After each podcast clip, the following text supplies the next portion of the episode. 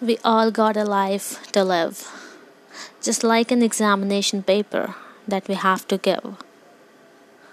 Some scored so well and some did not.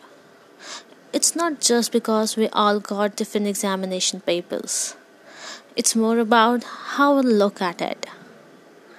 So, I'm presenting you some glimpses of my examination paper and how I tackle it and how I should. If you like it, so let's tune in.